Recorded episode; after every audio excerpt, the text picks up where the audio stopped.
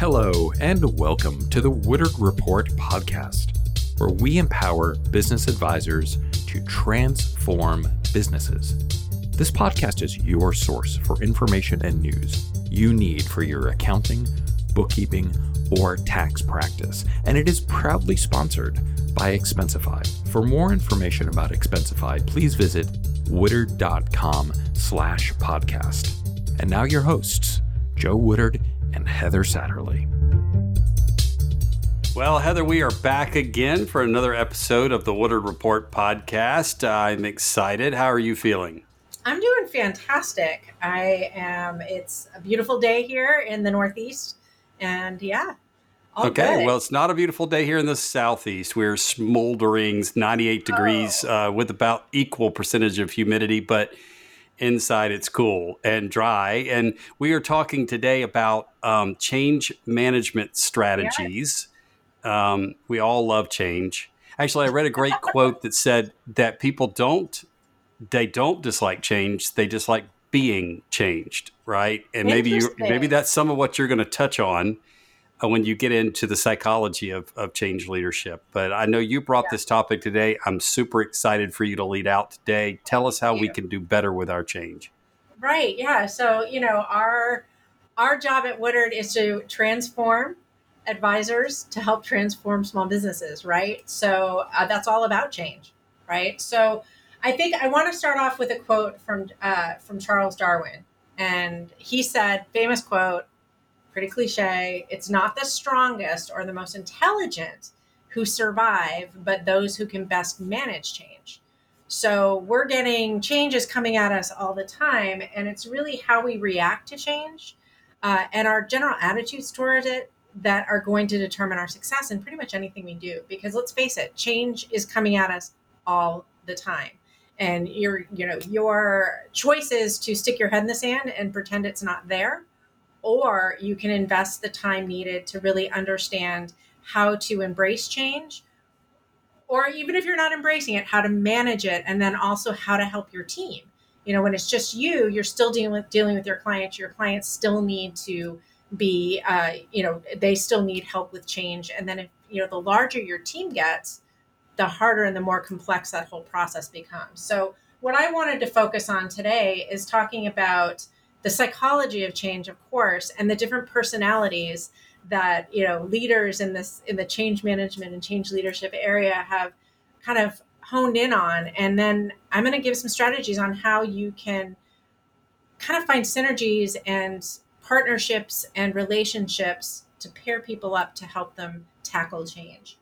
So why do people resist change? And i love what you said joe is that they don't want to be told what to do. And, and that really is a big reason pride right? So as a technologist who worked with clients for years and years, and you too, you know, introducing new technology, implementing new technology, we kind of had to become really good at this. And there was usually someone within the organization that was either saying, yes, let's do this, but really didn't mean it. Or there was someone in there that was just like, I am not doing this. My way, the way that I set up these systems was the best way in the whole universe and i am actually insulted that somebody thinks that there could be a better way to do it.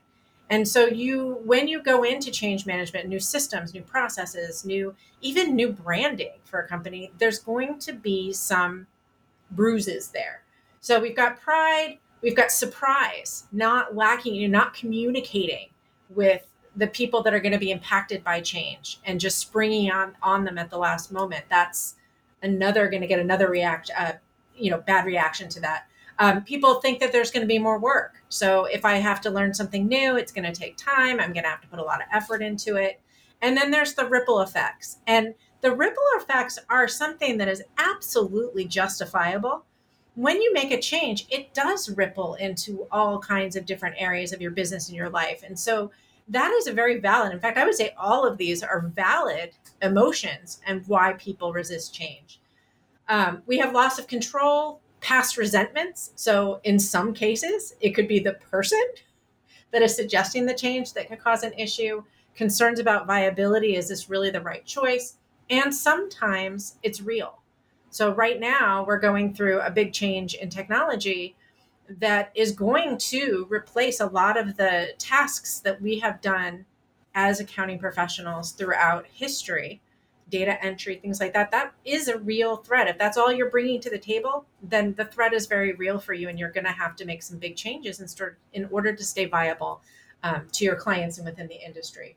But ultimately i think the biggest reason that people resist change is fear. And i think that all of the reasons that i just mentioned kind of boil down to the fact that it's the fear of the unknown it's the fear of success it's the fear of failure.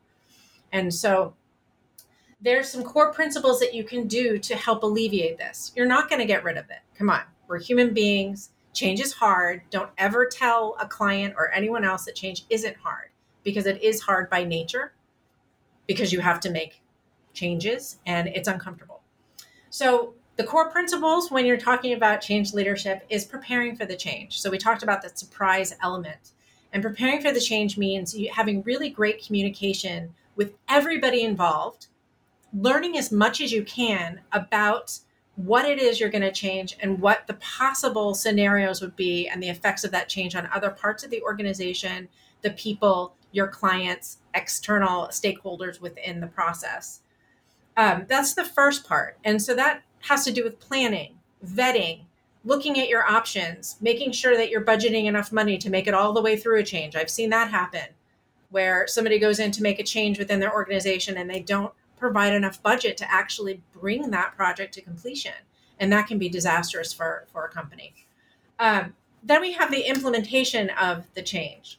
So the implementation of the change is actually doing it. It's actually going through the process of making those changes within your organization, within, um, you know, uh, to actually make it happen. And then there's a sustain of the change. Now, I had a heartbreak in my career where I went through the first two really well really, really well executed. We went through the preparation, we went through the implementation, I went through the training. We were not able to sustain the change. And the reason for that was that I did not have buy in at the very top of the organization. And this is one of the key reasons that firms do not end up with a successful implementation of change because the people at the top are asking you to ch- the organization to change without actually making the commitment to that that change themselves. And so you really need to have that buy-in right up at the top and you need to have a champion. We're going to talk about the different personalities within change leadership in a minute but you need to have a champion at the top that is going to drive accountability across leadership to make sure that you have that buy-in or you're going to end up with an unsuccessful um, implementation and change. So, preparing for change, which is the first step, you want to make sure that you're creating an awareness that a change needs to happen and a sense of urgency. So, if I know that change needs to happen, but eh, it can happen in, in two years or three years or whatever, then I'm going to put that off, right? Because as I mentioned, change is uncomfortable. So, you have to create that sense of urgency. And there's a couple of ways that you can do that. You know, clearly if the change is going to in, you know result in positive positive uh, you know a, a, better scenario which we hope all change is right? But it isn't always. In some cases changes because something else is going away. Um, then you can really drive home to the people that are involved in this change those benefits right? Um, you can also set a deadline saying that we're going to cancel something or if you know there's some kind of a penalty if we don't meet this change uh, at a certain time. So setting that urgency is really important. Forming a strong coalition which we're going to talk more about in a minute. So getting the whole team on board and making sure that you have the right people in the right places that are going to influence positively influence the change and help to counteract any you know detractors from that change. And then develop a clear vision. Everybody wants to know where they're going. So that communication is key you have to have a clear vision. The more that people know about the change that is coming, the more the safer they will feel. And that remember that the anxiety about change is fear based. And so you want to help people feel safe about that change. And that's kind of your job as the leader in change. For the implementation, make sure that you're communicating the vision effectively throughout the process. It's not a one and done thing. As you're going through different phases of that change, you need to reiterate why you're doing it. You're going to definitely have things that come up that are less than ideal, and you need to be ready to address those and be able to explain why you need to keep going.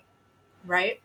Uh, you want to remove obstacles and empower action. So you want to identify anything that's going to inhibit the success of the project and the people that will inhibit the sex, you know, that could really kind of become a saboteur. We're going to talk about those in a minute um, in the project.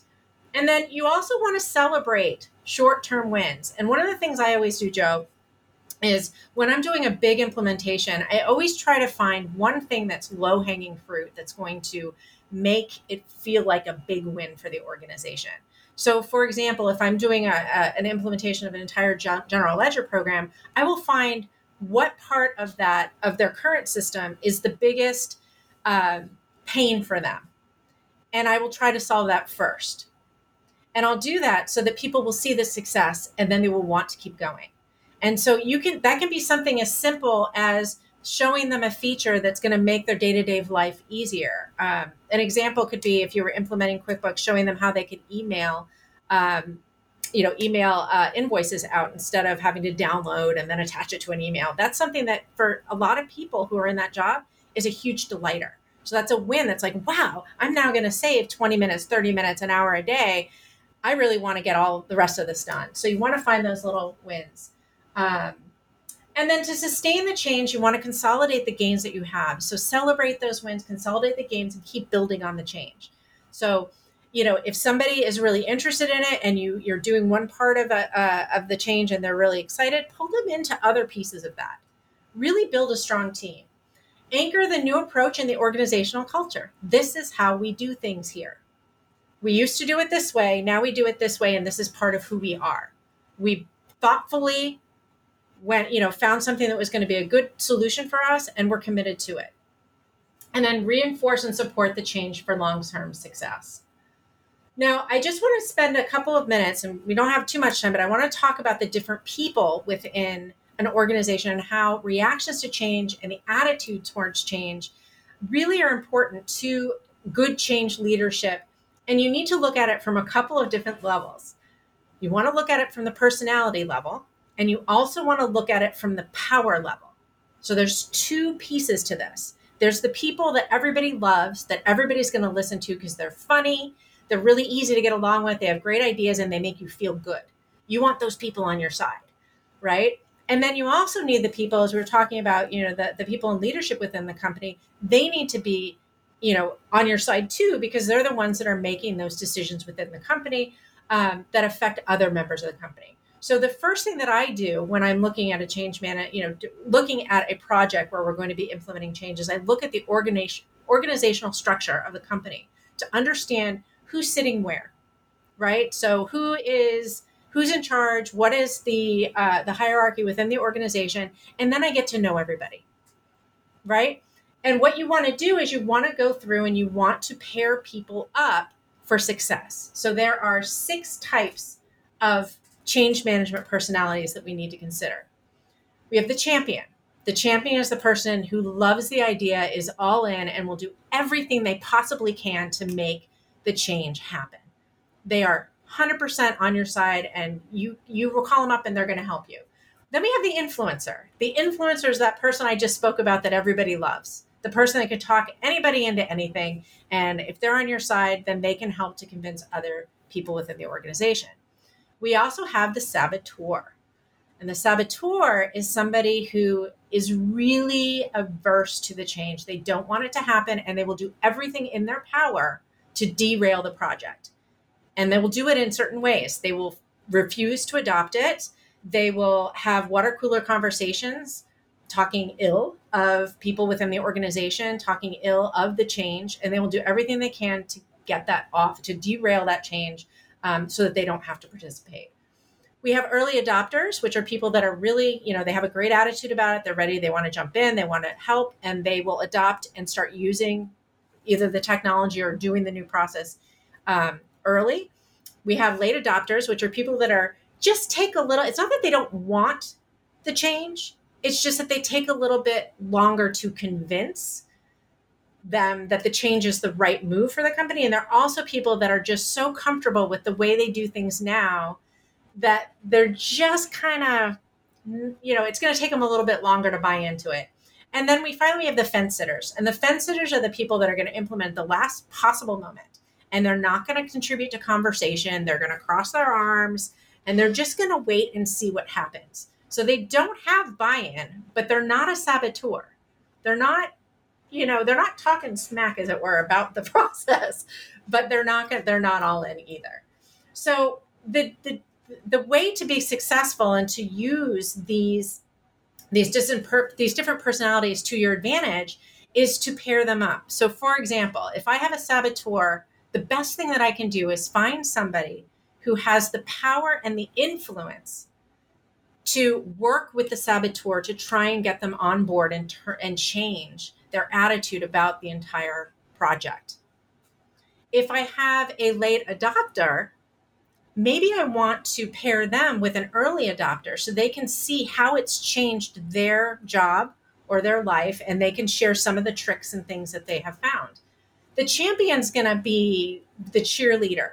So the champion is going to usually be visible to everyone in the company and everyone involved in the project. And that's great. But sometimes the champion can really turn off a late adopter, a fence sitter, and a saboteur because they see overly eager. So it's important to make sure that you're really pairing the people within your organization together so that they help each other to get over the finish line.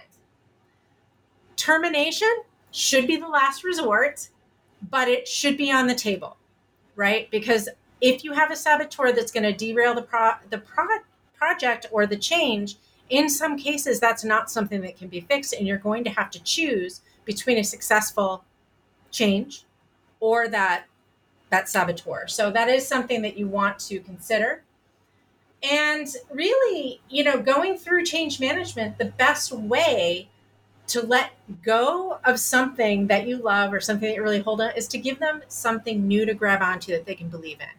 And so, what it comes down to is understanding the people, empathizing with the folks that are going through the change, and not telling them it's my way or the highway, but really understanding their emotions, understanding who they are, and helping them find a place to fit in to empower them through the change. Okay, that is power packed. And I can't do anything to add to it. I just want to comment on a couple of my favorite takeaways.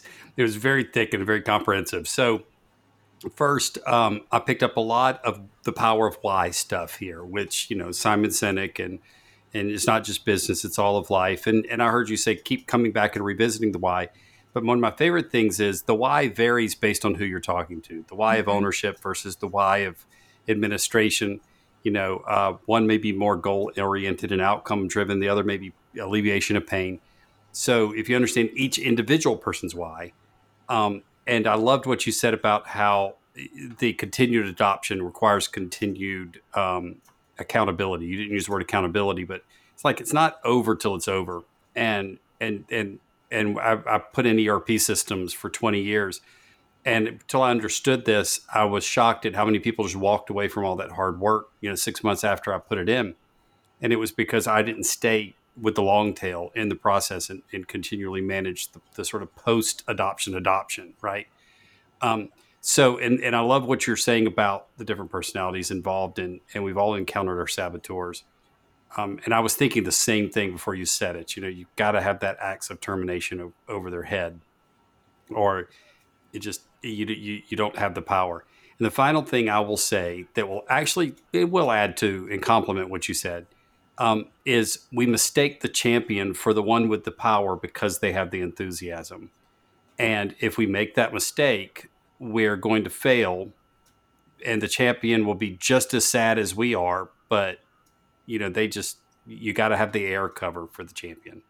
Now you mentioned Absolutely. the air cover. You didn't say that, that metaphor, but you mentioned the air cover. You just uh, I want to accentuate: don't mistake the champion for the person with the power. Absolutely. Yeah, that's fantastic. Thank you. Uh, love that. All right, so uh, let's move to our second topic, uh, our second segment. Um, it's one of my super favorites because I'm a movie buff and TV buff, and um, I'm going to lead out on this one. It's our TV movie quote with business applications of the month. And mine comes from the show Foundation, which, if our listeners are regular listeners, they know Heather, we're both watching because you you had one from Foundation in a in a previous episode here, very recently. Um, but here, Hari Seldon, who is the the sort of the the genius and the hero of the um, of the entire uh, show, maybe even the catalyst character of the entire show. Um, he says we've all been guilty of magic at one point or another. Now, I have to unpack what he means by that. Um, first, you have to understand that Isaac Asimov did, you know, perceived science and magic as basically one and the same. Um, and and his understanding uh, or his communication of magic is magic is that science that that reason can't yet comprehend. So, and that's actually brought out in the storyline. Well, what what Hari Seldon's trying to say, the character here is, um, we've all been guilty of infusing conclusions not based off of reason and rationality into our lives. Uh, we fill the gaps of data with with unhealthy levels of intuition, and we make leaps that that defy reason rather than leveraging it appropriately. And when we do that, we fail as business owners. There is a little intuition in the steering of business, and there's a lot of emotion, and those things are strengths when they are constantly checked by data and constantly checked by um, by measurements that trend across years that are predictive in nature that are standard within industries and they're all wrapped around plans that transcend the emotions and intuition of the moment. That's how you can be guilty of magic and don't be guilty of magic.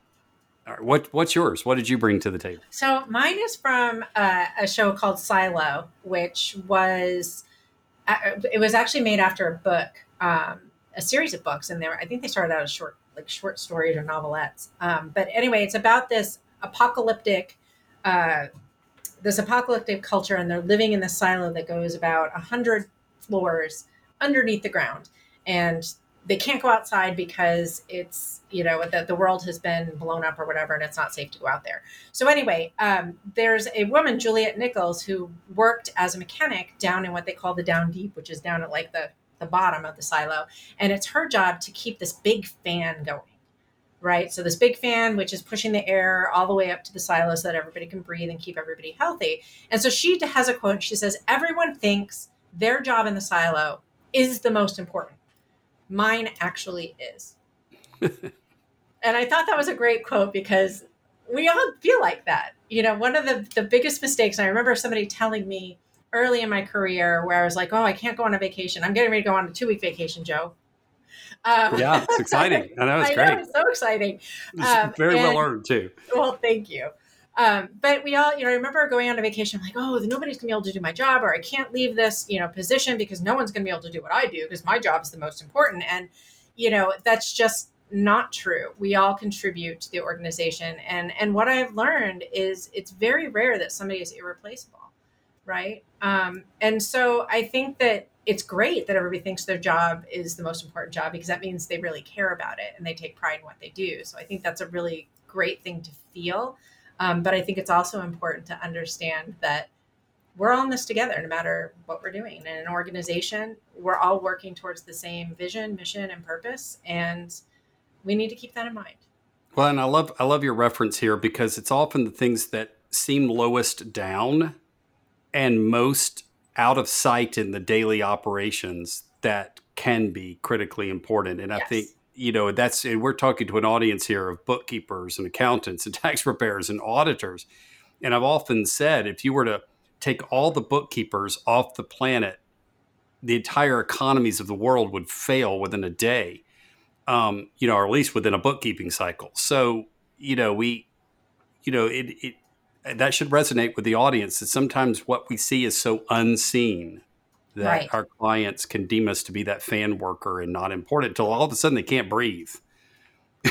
Yeah. right? No, yeah, then absolutely. they want us working the fan really fast. absolutely. And you know, what was interesting about this quote, what makes it even more powerful is that the job that she was moving from was the sheriff of the whole, like the person with the, you know, one of the people with the most power within the silo. And she was hmm. saying, I can't do that because I'm keeping everybody alive. You know, Right. so it was so it was very impactful. So That's great. interesting. Well, Um, all right, let's move to the book segment. And I've got that one this time. And I'm going to go uh, not from something I've read recently. I'm going to go because if I only did that, I could never cover the classics and uh, the things I've read over a decade, two decades, three decades uh, of business leadership. So um, I'm going to go into the archives of my brain here, into one of my all time favorites. And that is David Allen's Getting Things Done. Surface that back up for a minute there are entire podcasts in our classic series that are based around the concepts of getting things done and I re- and I referred to it in one of our recent ones Heather on conquering task overload um, but it but I wanted to actually shine a light specifically on it um, I could I, I've already done two or three episodes on it so I'm not going to try to break down the whole book but what I'm going to do to highlight it and encourage everyone listening to read it or reread it is uh, to focus on the ultimate outcome of the book, which is not to develop any specific system of task management, though he, there has a process involved. The container that you use is not what he's purporting. As a matter of fact, when he wrote the book, he dealt heavily in the world of paper. Even um, he said, "Don't overthink the you know the container of your tasks. That's a distraction. Instead, make sure it's a system you trust." and you check regularly. He said that's where task based systems fail. It is not a system that you trust and or it is not a system that you check regularly. Um, and and once you've crossed that hurdle, the next question comes then on a daily motion level, how do I put things into the system, whatever the system may be? And he says that that's uh, two different considerations. One is the four Ds. The four Ds have changed my life. The four Ds are the foundation of my everyday as a business owner. And I would say, out of the 10 or 15 top business principles I've ever encountered as a business owner, maybe even outside of the spiritual, as a human being, um, the four Ds are that high if I've got your attention, podcast listener. And the four D's are do it, delegate it, defer it, or delete it. Now, he actually does them in a different order, but with all respect to the mighty David Allen, I think my order is better. And I'll tell you why. Because first, I'm going to ask myself the same question David Allen said if you can do it in a couple of minutes or less without creating opportunity cost, distraction cost, or letting other people on your team down, just get it done. All right, get it off your plate.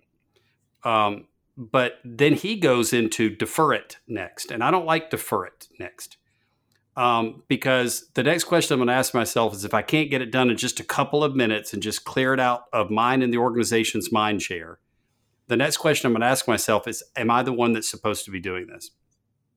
Now, some people would say delegate comes first, even if it only takes two minutes. Andy Stanley is fond of quoting, only do what only you can do. So even if it's two minutes, delegate it if it needs to be delegated. Okay, there's an argument there.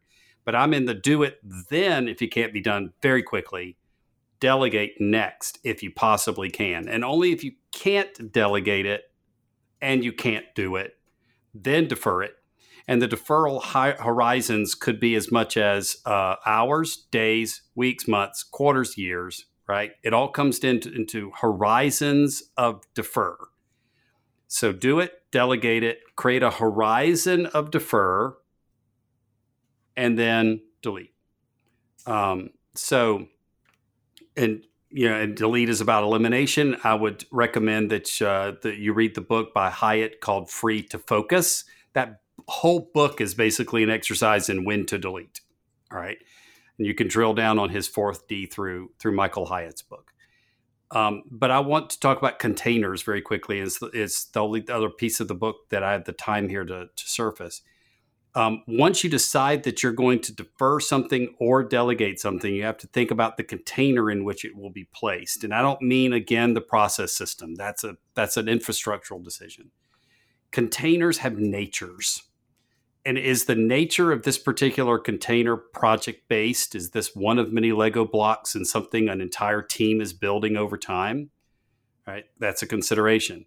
is this container a silo? Back to your you know TV reference, right? Is it my container only? I own this container. I control this container. I'm the only one impacted directly by this container.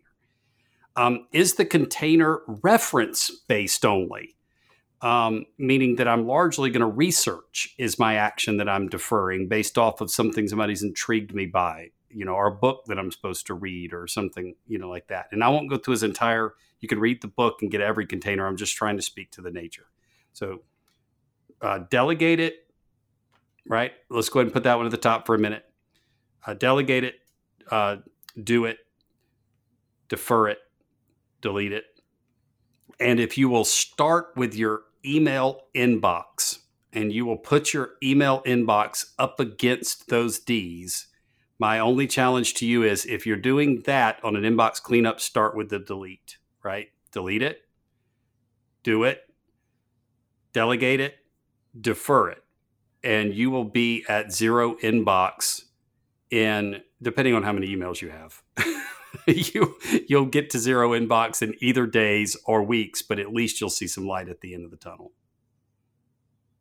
I love that. And uh, Joe, I, it's funny because I was never really great at, at getting to inbox zero until I joined Woodard, and now I, I get there almost every day. So. It's it's it's liberating, isn't it? It is yeah. liberating, absolutely. Yes. Yeah. And and I think and the reason people aren't at, at zero inbox is because they don't do the delegate into proper systems into a system at all, and they don't defer into a system at all. Their idea of delegate, defer, especially defer, is just leave it in the inbox, um, mm-hmm. yeah. which is what I used to do. Yep. And then if, if it's somebody else's task, which is delegate, they'll leave it in the inbox to remind themselves that so and so is supposed to get back to me on this, right? and the inbox, this flat container becomes the place we live, and it doesn't fit there, and it causes anxiety. So and it's distracting. Mm-hmm. So if that intrigued you, read the book, go back, listen to the classic episodes on David Allen's Getting Things Done, or our most recent one on Conquering Task Overload. But now we, we're moving into the our favorite social posts of the yes. moment, right? What have we read in the last week or so?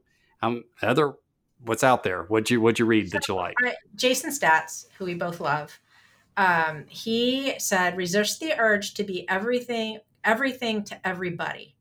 And letting this stuff roll off you is a learned but extremely valuable skill. And i could not agree more. I and there's two there's kind of two thoughts on this. One is trying to be and first of all this came from i think somebody wasn't said something kind of mean to jason so.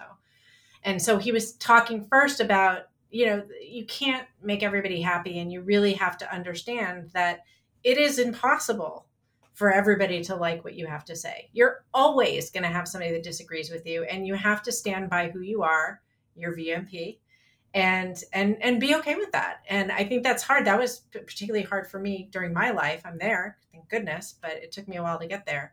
Um, and then I also think that there's trying to be everything to everyone in the other sense is taking too much on, right? Saying yes.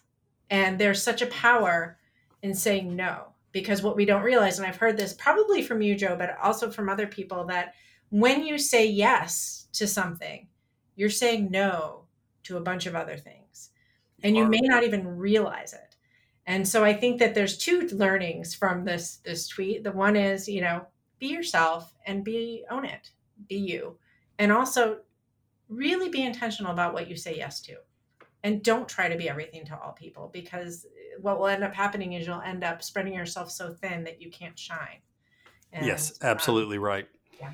Could not agree more. And a lot of it's just a, this confidence that comes from from you know my identity as a human, my mm-hmm. worth as a human is not based off of the perception of others, and, and right. that's counter to the way that that we've been engineered. Um, you you referred to Darwin well, the human race survived by adaptation, and we and part of our adaptation was was was that we we formed tribes and we found strength in numbers and acceptance within the tribe is ingrained at the DNA level into our instinct for survival itself, and we have to somehow shelve all that and go what actually what that person thinks of me doesn't matter.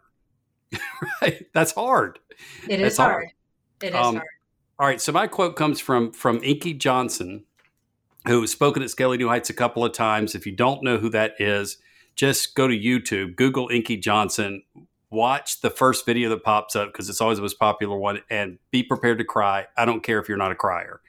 Um, he, he's a powerful, inspirational human being. And he said, Greatness is found on the other side of, quote, I don't feel like it, unquote. Greatness is found on the other side of, quote, I don't feel like it, unquote. Um, and and what I've I've phrased it differently, but I've got a bit of a of a couple of mantras that I, I use throughout my day. And one of them is the dread of a thing is worse than the thing itself, right? Um, uh, it isn't have to, it's get to. I, I, tell myself that one all the time. Um, and then what I had a psychologist friend tell me about the actual way that the neurochemicals work in your brain, it was enlightening to me from a scientific side, not just a pep yourself up side uh, neurochemically, the desire to do a thing usually comes after you begin doing that thing. So there's neuroscience behind what Inky is saying here. Uh, serotonin, adrenaline, um, they're both stimulated by the action. They don't precede the action. And if we think about what we do as humans, right? I mean, studying for the big test as a kid, uh, you know, writing the article for Heather that you owe her, writers out there, right? We don't ever feel like doing it typically until we start doing it. And Then all of a sudden we've lost an hour or two in the joy of it. And and the biggest mistake you can make in life, folks, is to wait for the desire to do a thing before you act. Um, you will you will act about ten percent as much as you should. I love that, and that's so true. It's so true. Um, absolutely. Even sometimes I'm like, I don't want to go to the barn, but I do. I know that that once I get there and I'm in it, I know I'm going to love it. But it's kind of like I'm really comfy sitting in this chair, you know. So yep. I, I that resonates with me. So I get the more daunting the task. The right? more daunting the task, the harder it is. And then we're kind of bringing it back around to your change leadership piece, right? Yeah. That you know they the front side of it is always more fearful. So, all right, Absolutely. this is the Woodard Report podcast. You're the senior editor of the Woodard Report, and we always like to wrap up by you telling us your favorite article uh, that's recently been posted out there in the in in the Woodard Report. Okay, so my favorite article is um, it is. It, it, I'm not, I'm not going to lie, Joe. It's a little bit of self promotion here. So, my favorite article is Woodard's ideal practice symposiums are coming to a city near you this fall. Okay, shameless and promotion. All right, but I'll take it. I did not ask Heather to do it. All right. No, no, you did not. And and I love this article because I'm so excited about the symposium and the fact that we are going to four locations this fall and that we're going to get to see our friends all around the country. So uh, you can learn more about it. We're going to California, Texas, Georgia, and New Jersey, Greater Philadelphia area. Uh, there's going to be it's going to be chock full of really amazing deep training um, lots of fun. And so, yeah, so that was my favorite article because I'm so excited about it. And you're going to be there personally for all but yes. the Costa Mesa location. Um, I will be there personally for all four. Heather will be at all four. And Liz from yes. Appy Hour will be at all four. That's right. And you're going to be recording live broadcasts from the Appy Hour on site. Um, you know, right. at each of those locations. So, uh, so, lots of reasons to come uh, do join us at one of those symposiums. Now that Heather's teed me up, I'm going to finish it out. I mean, yeah. in for a penny, in for a pound. Uh, we'll go ahead and do that. Well, Heather, it was a joy being with you, and uh, we had another great episode. Thanks for bringing an A game topic to head us off, and I'm looking forward to next time. Thank you for joining us. For more information, please visit woodard.com slash podcast.